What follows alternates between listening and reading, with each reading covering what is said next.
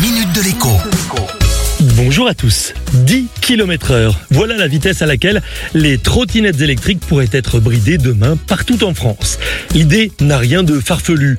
Si votre trottinette électrique plafonne à 25 km heure aujourd'hui, eh bien c'est parce qu'une décision gouvernementale en a décidé ainsi. Un revendeur n'a donc pas le droit de vous vendre une trottinette qui va plus vite.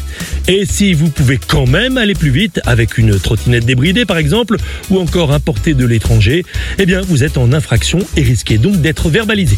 Mais alors, pourquoi limiter demain les trottinettes électriques à 10 km heure et non plus à 25 Eh bien parce que même à cette vitesse, qui est aussi celle d'ailleurs d'un vélo électrique, le choc entre un piéton et un conducteur de trottinette peut être fatal. Ces derniers mois, plusieurs accidents dramatiques l'ont d'ailleurs démontré, principalement à Paris. C'est d'ailleurs Paris qui devrait ouvrir le bal de la limitation de vitesse des trottinettes électriques à 10 km heure.